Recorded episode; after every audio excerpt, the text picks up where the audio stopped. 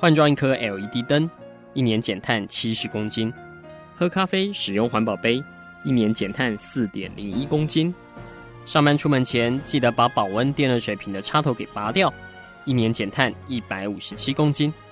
面对气候战役，对抗地球暖化，可以是个人的事，更需要政府及企业的参与。台达电子文教基金会邀您一同寻找既能提升生活品质，并可大幅提高能源使用效率的提案。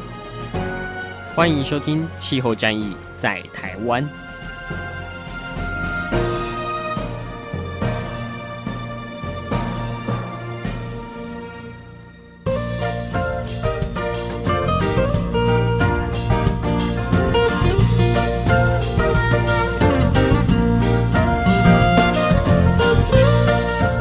各位听众朋友，大家好，欢迎收听《气候战役在台湾》，我是今天的主持人台达基金会的姿蓉。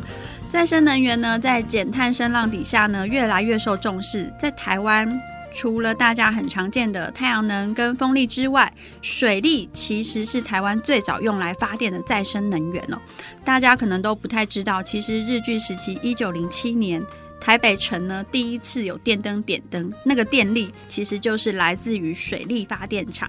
一直到现在呢，水力也是占比重最大的再生能源哦。占了将近百分之五十左右，而且其实呃，在台电大部分的水力发电厂，甚至也有运作超过将近百年这样的历史了。由于呢，水力发电因为要用自然地形来发电，通常民众不太容易到达。其中呢，有一座比较特别哦，因为它其实也是观光知名的景点，呃，就是位于南投的日月潭哦。它曾经是东南亚最大，那也是全球大概排名前十内的一个环保抽蓄水力发电厂。那节目当中呢，希望可以让听众朋友，呃，日后去造访美丽的日月潭之外呢，诶，它也可以了解，其实它也有具备发电的这样的一个功能，支持着我们便利的生活。今天很高兴呢，可以邀请到明潭水利发电厂的许福来副厂长来到节目现场。我们请许福来副厂长跟各位打声招呼。各位朋友，大家好。另外一位呢，是我们台电公共服务部的苏聘之苏科长。哎，各位听众，大家好。那我们现在呢，呃，先邀请呃我们的呃水利发电厂的许福来许厂长来帮我们介绍一下。哎，日月潭呢，它作为一个发电厂，它有什么样的特色？日月潭除了水利发电以外，还有有关农业灌溉、民生用水，它所提供是这几种用途。当然，另外一个最重要一个附带的是观光用途。它目前它发电的方式有旧有的大关电厂，就是日月潭第一发电所、第二发电所，后面又盖了一个两个抽蓄电厂。至于抽蓄电厂运转了以后，因为它这个水是在这个以日月潭为上池，然后流到下池这样发电，然后又抽回来到这个日月潭存放，所以它日月潭的水几乎随时可以保持有一定的水位。目前，尤其抽蓄运转了以后，日月潭每天平均高低差两公尺，对于日月潭的这个抗优氧化，它作用非常大。加上台电，我们每年都固定放养这个本土性的鱼苗。所以，对于整个日月潭的生态，到目前为止都没有很大变化，而且还保持非常优美的环境。好，其实许副厂长哦，在台电的工作服务年资已经相当久了，有三十八年这样的一个历史。那呃，可以说是其实在呃很了解，就是水力发电厂整个的发展跟运作。那您刚刚呢有提到一个比较专业的名词，叫做抽蓄水力哦。那我们知道说，其实水力发电厂在台湾也呃台电其实有不同种类的水力发电厂，你是不是也可以来跟我们介绍一下这一些呃水力发电厂的呃种类跟它的运作的方式呢？目前台湾的水力发电，第一种是水库式，从北到南，翡翠水库、石门水库，然后德基水库，然后雾社水库，然后日月潭也算水库，然后到南部曾文水库，这是水库式的。第二种是川流式的，就是类似于像高雄这个子子门电厂这个小电厂。它的意思就是上游流来多少水，就经过水轮发电机，然后流过去，就再往下游流，所以叫做川流式。不过这个容量都比较小。另外一种调整式的，调整池式的，就介于这个水库式跟川流式之间，就是由上游的水流到一个小调整池，然后发电下去。但是这个水池要调整，它这个为了维持调整池的水位，必须随时调整它的发电量。目前有这四种，那后面再发展一种叫做抽蓄发电方式。好，那我们其实有提到，刚刚一开始提到说，哎，其实再生能源里面，水力发电扮演了相当重要的角色，尤其呢，它又有另外一个称号，叫做电力的救援投手哦。那是不是也可以请徐副厂长来跟我们呃介绍一下，为什么水力发电的特色可以让它呃拥有这个称号呢？水力发电方式刚才讲，它像水库式、调整式，它这种就是遇到我们。因为我们电力系统所需求的并不是一条直线，就是必须配合这个水时的情况来调整它高低的发电量。比如说，我们下午两点天气最热，结果用电会成长会提高，那时候呢，就是有有水利电厂来调整它的发电量，补充这个电力的，刚好让供需平衡。好，那其实这个应该也是一般听众朋友，我们其实通常用水，其实打开来，你很难想象到，哎，其实水也是用来发电的一个重要的角色哦。那在台电呢，呃，最早的电厂其实是从水力发电来的哦。那我们呢，呃。今天也邀请到出聘资科长来帮我们介绍一下。其实台电啊旗下有大大小小的水力发电厂，那近期呢也很努力，想要让民众朋友可以多了解哦。是不是也跟帮我们介绍一下？哎，其实最近好像也有一些展览，是希望民众朋友可以多了解水力发电的。啊、呃，是。呃，因为就像主持人刚刚提到，我们最早这个台湾这个土地，它的电力来源是来自于水力发电。那也刚好就是在这个快接近一百年的时间点里面，呃，全台这样子我们清点罗列的话，呃，如果广义来看，我们大概全台有四十一个所谓的这种水利基地，真的在这四十一个地方发出一个水力的发电，来供给这个台湾这片土地百年来的用电。那也是因为说，其实每一个水利电厂，它因为都在深山里嘛，它其实电厂的兴建，它会依山势去共生共存。所以不管是刚刚我们副厂长有提到，它不管有川流式、水库式，那相对的，它可能到压力钢管的高低差，还有那个斜度，甚至它水轮机动轮里面要取用的形式等等，其实都各有略有不同。那我们也了解到，说民众其实很难真的到深山里面，所以我们呃今年也就特地在这个逢百年之际，我们在台中的文化部的文化资产园区办了一个川流电泳特展。那目的也是说让大家可以了解一下这里面的知识，然后甚至有我们这个百年来可能不同时代的职人，他们这个传承的精神，让民众可以近距离了解。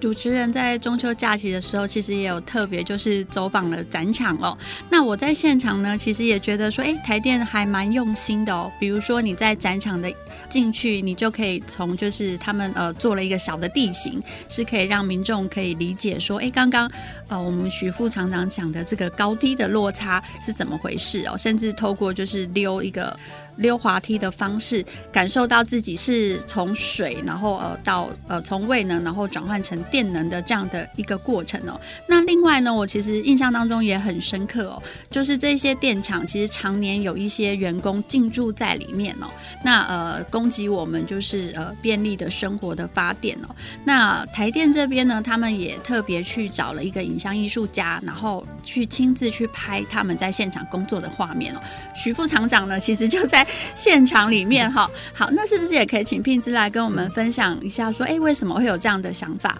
呃，其实呃，我们这次呃，因为在台中举办，我们也特地很特别邀请到台东一个在地的团队，是岭东科技大学的创意设计研发中心的两位策展人，就是许哲宇老师和郭中元老师。那两位老师，我们在初期刚认识的时候，我们就是全台的每个电厂一起去走。那两位策展人，他们其实也是一样，他们以一般民众的心情进到这些深山基地的时候，他们其实被里面巨大的机械，然后还有我们电厂每一个近距离接触的工作同仁，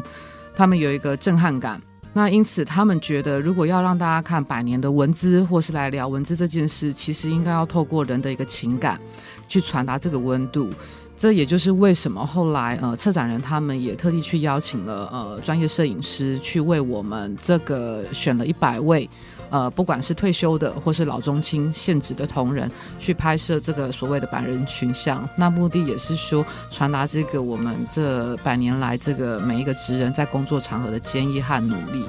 好，那我们谢谢聘资，那也谢谢许副厂长。呃，其实第一阶段算是一个序曲哦，接下来我们要更来了解，就是诶，水力发电跟气候变迁相关的关系。那下个阶段呢，我们再回来听两位专家来帮我们分析。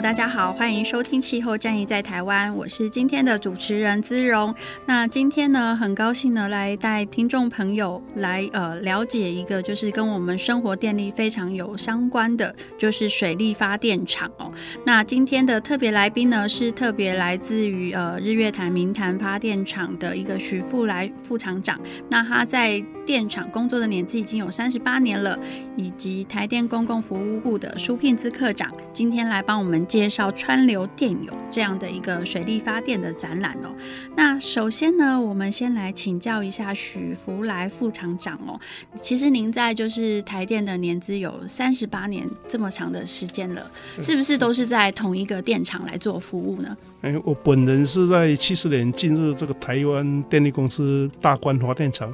然后就有调到明潭发电厂，然后接着又调往增文发电厂，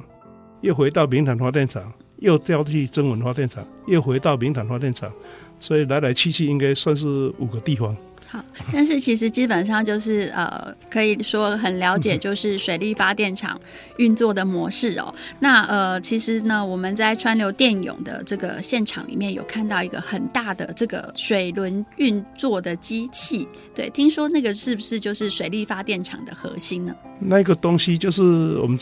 台语讲叫水车，叫做水车啊，如果正式名称叫做水轮机的动轮。啊，动能它的其实就是转动的元件。当水上游的水就是一定落差的水，高速的水往它冲的时候，它就会转动。啊，转动就带动发电机，所以它是一个转动的元件，其实就是一个动力的来源。好，那您的工作听说是就是其实是要负责，应该是说水力发电厂的核心其实就是要维持它能够正常的运转，对不对？是的，这个。水力发电厂哦，如果一般来讲，很多水力电厂是备有电力需要来运转，但是部分的像川流是它是随时运转，要保持它这个机件随时运转，当然就有一个条件，就是随时保持设备在良好情况。但是设备良好情况，就是平常也要有定期保养维护工作。如果你定期保养维护工作，是不是有些定期汰换的旧的机件，它可以保持设备永远在可用状态。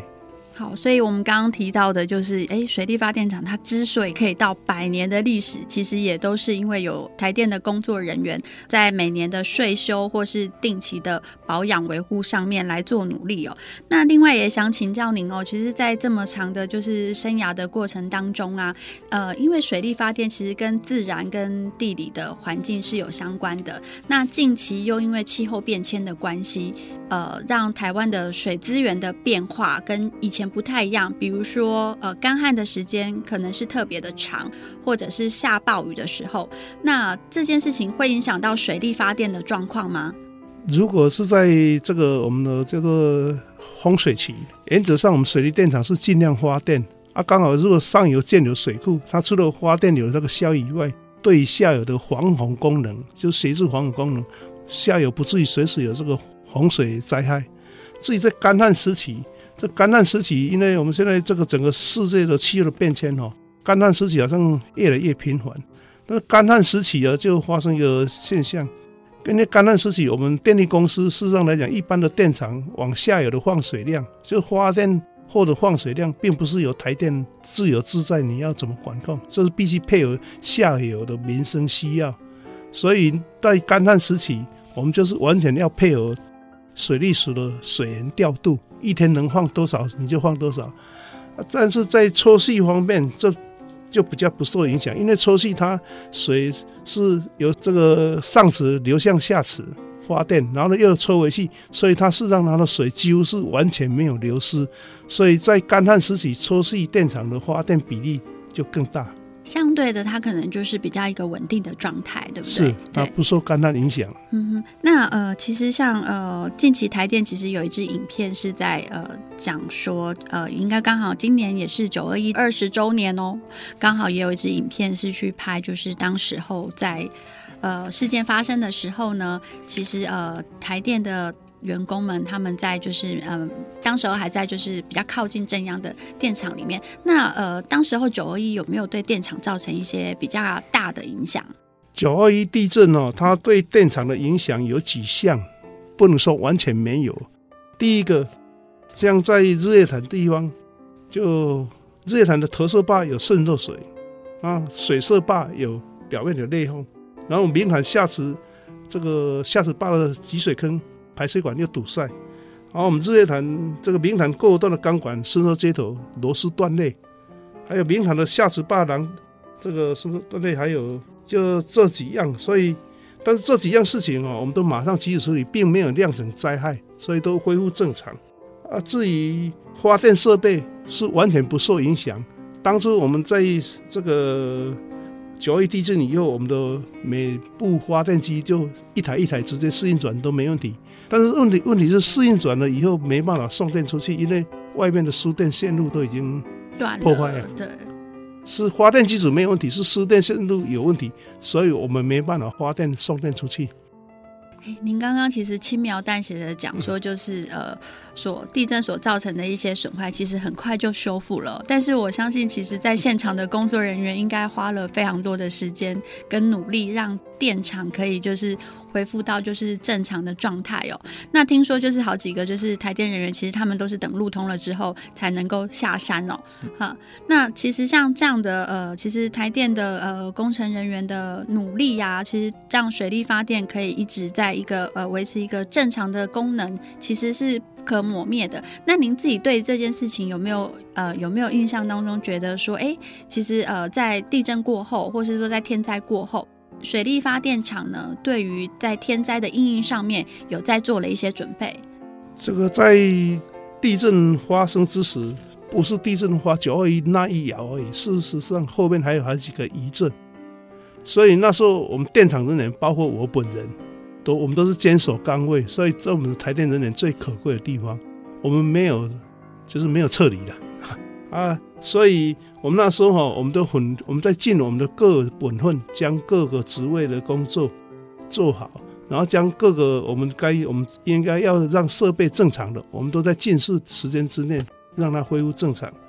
至于九二一地震以后，这个也不是说地震以后，事实来讲，我们都台电早就有一套的一定标准。我们目前是地震，如果像电厂所在地发生四级以上的地震，一定要马上施以这个。地震后的检查，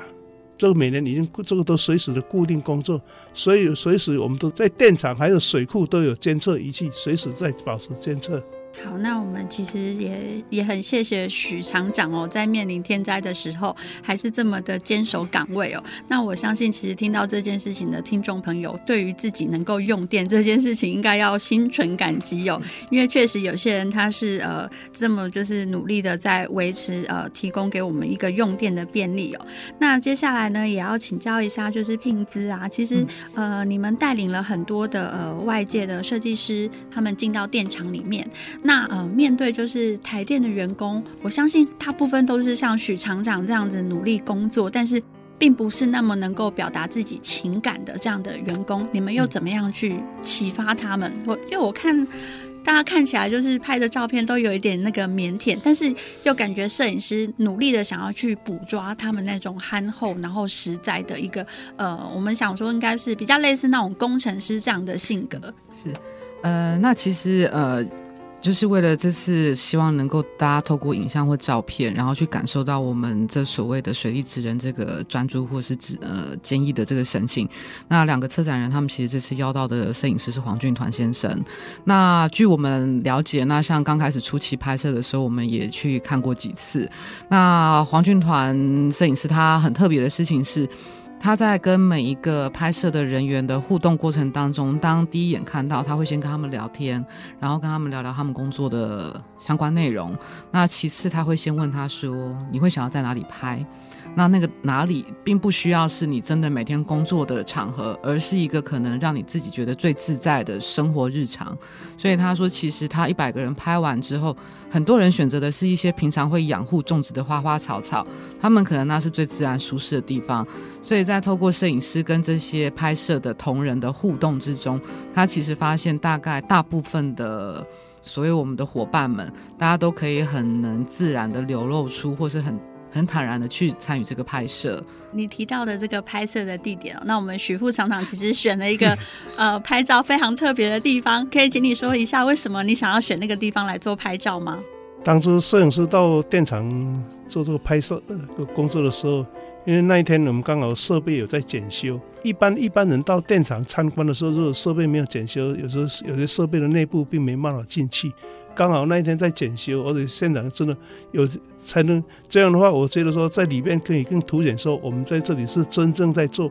电厂的工作。一般参观人只看哎，这边机器正在转，那都没什么，都是正常。可是刚好那一部机有在检修，所以我就特别挑了我们在设备检修的地方拍摄这个镜头。那一部设备大概就是在台电服役的年资有多久了？那部设备就是水轮机坑。水轮机坑，就是后面就是水轮机那个那个水轮机轴，水轮机中心都丢了，嗯，就是水轮机的内部。那它大概在台电运作有多久？在水力发电厂运作？我那天我们拍摄的地方是在明潭的五号机，所以明潭的五号机那天刚好在内检。啊，明潭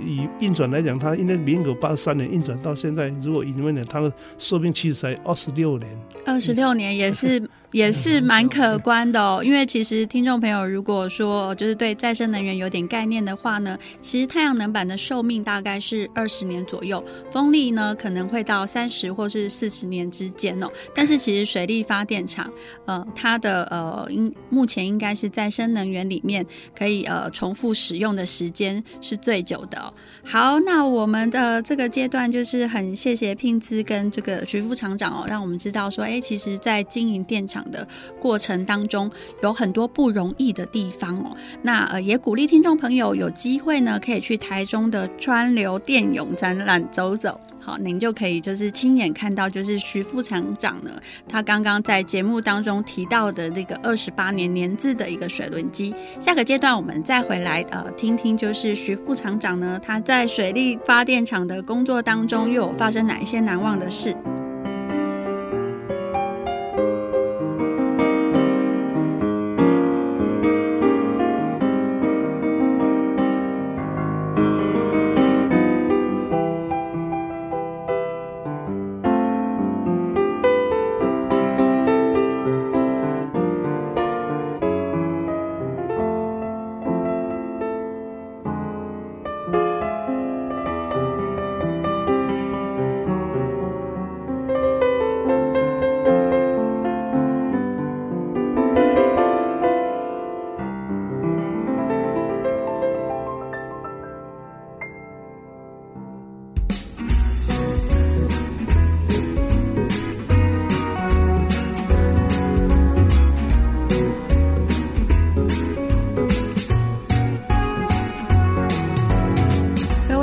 大家好，欢迎收听《气候战役在台湾》，我是今天的主持人台达基金会的姿荣。今天呢，很高兴邀请到就是远从南投日月潭水力发电厂到现场来的许富来副厂长，跟台电公共服务部的舒聘姿科长哦，来跟听众朋友聊一下就是水力发电哦。那其实我们生活当中的电力其实使用的非常便利啊，就是其实你有时候可能就是呃，我们是活在一个没没有电可能就万万不行的一个现代的生活里面，但是背后呢，有非常多的工程人员他们努力的工作来维持所有供电设备的运作。那其中水力发电，呃，不像说可能一般我们比较容易接触到的电力设备啊，他们通常都是位在于深山哦。那呃，在经营上面其实也更遭受到就是自然环境的挑战。今天呢，我们也邀请到就是许富来副厂长来跟我们说，就是您在台电服务的三十八年的这段时间呢，在实际管理水力发电厂当中遇到的问题有哪一些？其实节目里面我们刚刚有提到说，诶，气候变迁可能是会造成水力发电的一个影响，那是不是还有就是周边的地理环境啊，或者是天灾，会让水力发电的呃运作上面会有一些困难？水力发电一般的水力电厂都是位在山区，所谓的山区就是交通比较不方便。如果遇到这个天气变化的话，有些交通会受到阻碍。还有第二个，因为水力电厂除了水能发电机以外，事实上来讲呢，每个水力电厂不管大小的水力电厂，一定有一点水路设施，就是将有水的地方引到我们盖电厂地方，水能发电机的地方，这就是水路设施，而且水还要排出去。那这个水路设施哈，如果不破坏的话，水力电厂理论上是号称永不退休。永不退休就是我们这个有关水轮机的设备是永远都在更新，永远在改善，所以它永远不会退休。所以我们在现在气候变迁最大的困扰，造成一个我们台湾很多水库淤积，这个是整个台湾的现象。所谓的淤积就是取水量会受到限制，它的有效容量会限制。另外一个。我们像九二一地震以后，因为地质的松动，所以造成山山上上游这个山上这个动不动土石流就来了。所以我们一些河床，在大甲溪为例，原先哈这个桥面是离这个河床离二十几公尺，现在变成桥面那个河床已经高于这个桥面了。所以对于它这个水利电厂要取水排水设备，像古关大这个青山，逼得它变成要更改这个放水路。啊，至于一般的水路状况，就因为上游水路水质松动的话，影响我们的有效取水，这是我们目前最困扰一天。就有时变成这样一个情况：不下雨没水，下雨有水，可水太多，没办法取水发电，这是我们水利电厂目前最大的困扰。哎，那我呃，其实像日月潭，其实也是有淤积的问题，所以每一年的清淤，你应该是一个非常大的工程，对不对？日月潭的这个水源是由五界坝那边挡过来，它是一个离草水库，它本身哦，因为以它目前淤积量，如果在跟我们台湾其他水库比起来，算不算多？可是，在出水口那边，就是我们号称漏口那个地方，因为这个从五界坝那边引过来的浊水溪水源是泥沙量很高。所以变成在洛口那边会淤积，啊，在淤积的话，这这最大的影响其实是日月潭的景观。啊，目前呢，我们台电为了配合减少这个它淤积量，原先从五界坝是含沙量百分之二以上，我们就停止取水了。所以停止取水就是将直接五界坝放水到流到浊水溪，是流到下游。我们从一百零一年开始哦，现在是更改更严苛，只要含沙量高于一趴的话，我们就停止取水。这样的话，一年哦，预估哈会降低日月潭的底泥的淤积量，差不多三十六万立方公尺，这是最直接有效的。另外有也有研议说，利用水力排沙计划，也就是说将这个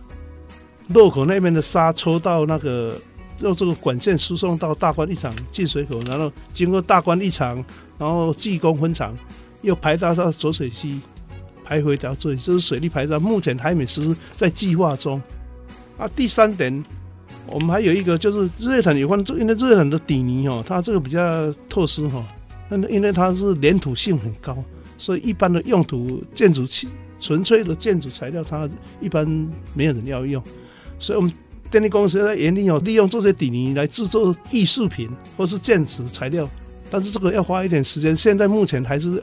在实验阶段。我们希望增加这个底泥的去处，一方面也是我们叫做促进循环经济。我们其实，在展览里面呢、啊，呃，在台电的其他展览里面也有看到，就是，呃，您刚刚讲那个淤泥，其实变成很可爱的公仔哦，这个都是我们看到。哎，其实如果说你有机会，就是有碰触到这样商品的话，你其实很难想象，哇，它是从那个日月潭里面的这个淤泥所转化而来的，变成了另外一种新生命哦。那呃，除了就是日月潭现在呃。电厂想办法要去处理这个淤泥的问题之外，是不是还有就是呃，可能呃，因为水力发电其实它对于就是人的呃技术的仰赖其实是非常重要的。那台电在于对于就是水力发电这部分的人才的养成呢，自己内部是不是也会去做一些什么样的规划？台电早期为了这个精简人力哈，有曾经。退二补一的一些政策，不过近几年来，为了维持这个技术传承，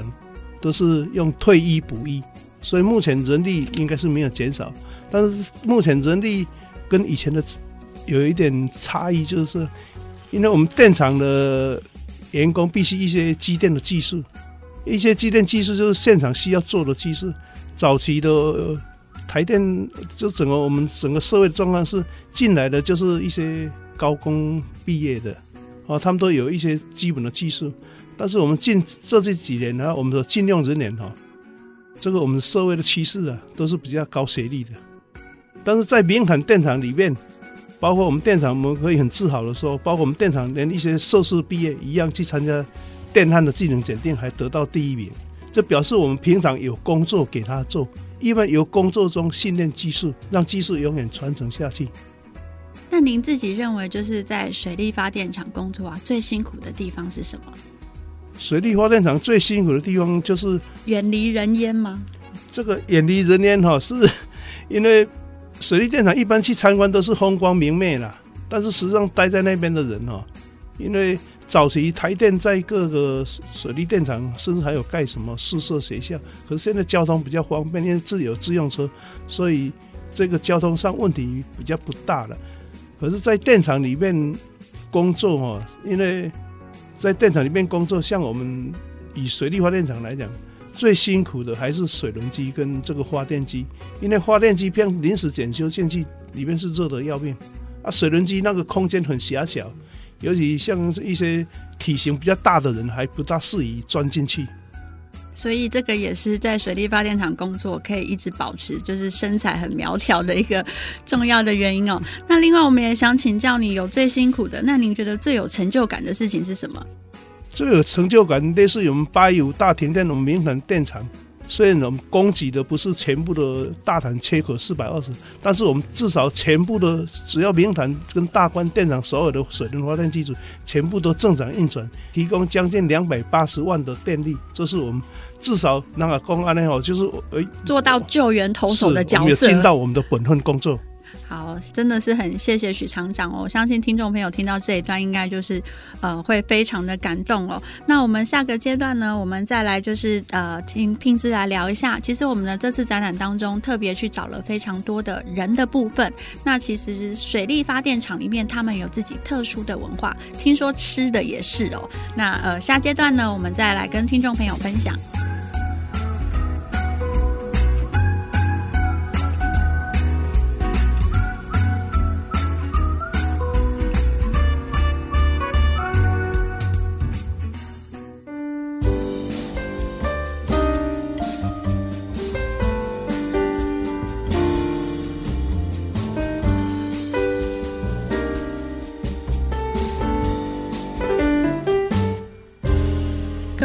朋友，大家好，欢迎回到气候战役在台湾，我是今天的主持人台达基金会的资荣。今天呢，很高兴可以邀请到呃明潭水利发电厂的许福来副厂长哦，跟台电公共服务部的苏聘姿苏科长哦。那呃徐副厂长呢，其实在台电工作的年资已经有三十八年了哦，在座的听众朋友应该是蛮难想象。那也因为就是这么长的工作经验里面呢，他在节目里面跟我们分享了他在管理水力发电厂的大小事。那呃，接下来呢，我们会先请舒聘姿科长来帮我们介绍一下，其实水力发电厂有自己。特殊的文化哦，特别是台电大大小小这么多，是不是也请您来分享一下？其实展览里面呢，如果说呃大家有走到最后，会发现说哇，出口的时候居然有卖不同电厂的冰棒，哎，这是怎么回事呢？嗯，好，呃，其实像我们在走访各电厂之后，我们其实因为在台电，我们大概也听很多前辈们或是口耳相传，知道一些过去因为电厂都在深山里嘛，过去的确因为交通不便，那其实，在山林里面就有一个所谓自己的呃水地人的文化。那早期因为家庭可能也都是跟着在山里面生活，那就我们理解的是，呃，除了刚刚副厂长有提到的，那时候我们甚至有台电的幼稚园，然后或是我们员工的康乐娱乐中心，然后甚至也曾经有过医疗站。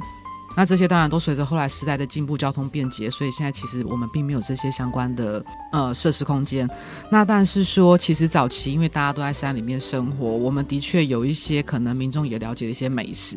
那譬如呃巨宫面，据了解现在在水里已经是一个还蛮知名的名产。那它早期其实也应该是我们员工自己在电厂里面，不管是圆卷，大家一起真的用面粉擀面棍自己做出来的面条。那甚至说早期呃我们随着那时候我们的的孙玉璇孙老总带来的东北好滋味，可能相当多的人也了解的丽晶餐厅。那我们也是让他在这次展览做呈现，因为他比较像是我们台电人所谓的台电滋味。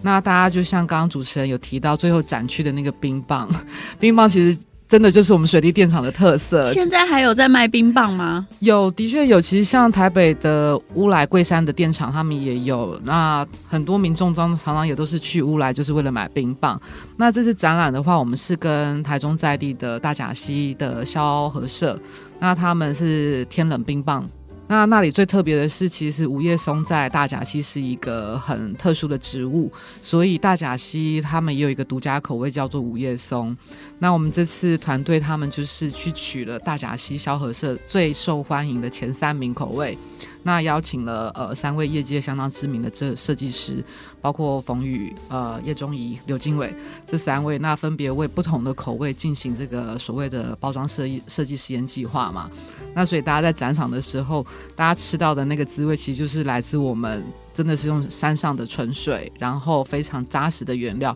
去做出来一个非常呃可口的冰棒。我我其实本来是有点好奇，就是糖厂有冰棒，这个大家可能都晓得，但是电厂会有冰棒，而是不是请就是请教一下，就是徐副厂长，就是你们电厂里面也有冰棒吗？这个目前还是做成冰块这样子。这个当初是因为员工都住在深山，这比较偏僻地方，所以它变成自成一个社区，所以自成社区就是自给自足，是不是做做冰棒，还有做面条，还有做馒头。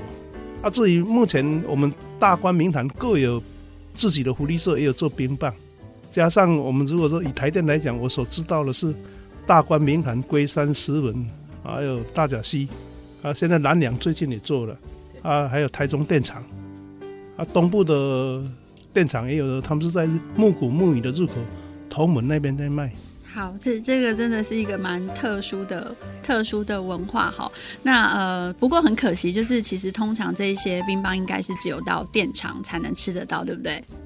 呃，我们台北总处福利社旁边也有卖。好，不过你就是有对，对你就是要特别就是跑到对对对，就要就要特别跑到或是台北或者是电厂了。那听说台电这边呢，为了让大家可以更了解水力发电，真的就是特别让大家可以从城市然后到水力发电厂去看一下哦，是不是也可以请聘姿来帮我们介绍呢？嗯，好啊，呃，其实我们配合展览的话，我们这次其实有推了两个小旅行。那有一个就是浊水，那它嗯，其实时间是已经虽然过了，那但是再来就是九月二十八号，我们其实也会办了一个是去竹子门的小旅行。那至于平日的话，其实周一到周五，我们公司有一些水利电厂是可以做预约申请，那这些资讯可以在我们的官网都找得到。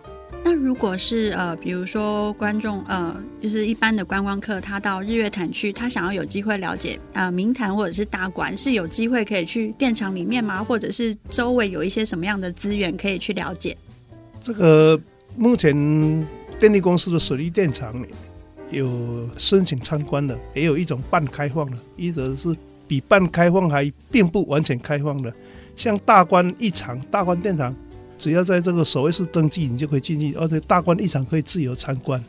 但是对不起，还是有一定的路线啊。啊，至于像我们明潭电厂、济公电厂、子子门电厂。我们这几个电厂是你在这个守卫室那边登记，但是要当时就是平常的上班时间的，不是晚上三更半夜啊。你到那我们守卫登记，你进去就有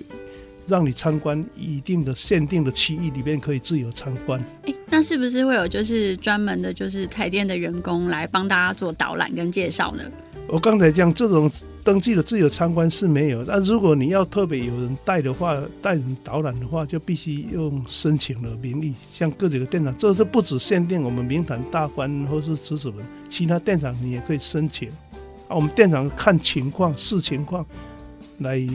安排这个时间。好，我相信听众朋友应该就是也不晓得说，哇，原来就是真的有机会是可以自己到水力发电厂里面去走一走的。那其实呢，呃，川流电涌呢在象山，呃，听说也会有一个小的展览，是不是？那如果说听众朋友呢，呃，特别就是在呃假日的时候到日月潭的时候，其实也可以呃参观展览，去了解一下展览的资讯，是不是？也请聘姿跟我们说明一下，哎，如果是到时候是去参观象山的小。展览内容会有哪一些呢？呃，好，呃，象山这部分的话，呃，我们是部分主题的移展，那主要当然也是因为象山那边的空间可能会相对有不一样的条件。那我们在这个三十五平的空间里面，其实我们当然会搭配的是日月潭这个角色的精神，所以我们会稍微去强调一下，去琢磨在日月潭这一区水力发电的历史。那当然，刚刚一直我们也有提到的百人群像这件事，我们也会精选一些内容，然后甚至一些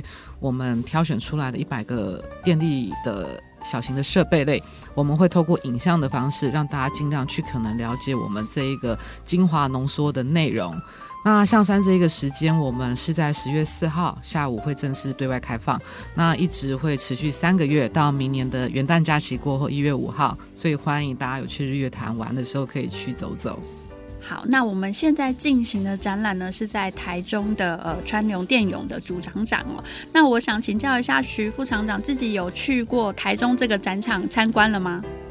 开幕式那一天，我跟我们厂长有去参加过开幕典礼。那你逛了一轮之后，你觉得印象最深刻的是什么？以前的，因为包括以前我们的古文物展啊，类似古文展，跟它差异的大部分都是静态的，这次有做几个，第一个动态的。啊，第二个有这个立体模型，至少让你感受深的，或者要完全看平面图、看那个照片图也看不出什么。所以有一些动态的，比如说类似那个溜滑梯，溜滑梯是代表你水往下流的动作，那这是一个动力的来源。那、啊、第二个都弄个铁塔，当然不能让你爬到最高，但是让你一个想象说真的那个铁塔，啊，至少还有这个水利电厂的模型，这就是一个具体的展现。就是你自己平常工作的地方，然后这么多人来认识了你，就是工作的场域哦。那其实您刚刚有提到那个爬电塔的这个体验哦，这个聘姿一定要讲一下，因为它根本就是秒杀。所以听众朋友就是如果听到听到呃这个节目要去报名的话呢，呃原则上面你大概就是可以在脸书上面就看一下照片，知道大家是怎么爬上去的哈。好，那我们今天很高兴啊，可以邀请到就是呃明坛跟大的发电厂的许福来副厂长来到节目当中，以及公共服务部的苏聘姿苏科长来帮我们介绍水力发电以及正在进行当中的川流电涌的展览。那我们也请两位呃跟我们听众朋友说声再见。呃，各位听众欢迎支持我们台电活里这个发展新电联，谢谢大家。那也欢迎各位在台中主展，应该还剩最后的一两个礼拜展期，能够有机会前去走走。那未来在整个十到十二月，甚至明年元旦假期，我们不管象山或是台南台史博也有一展，那欢迎大家，谢谢。好，也谢谢各位听众，我们下次再见。以上节目由台达电子文教基金会独家赞助播出，台达电子文教基金会邀您一起环保节能。爱地球。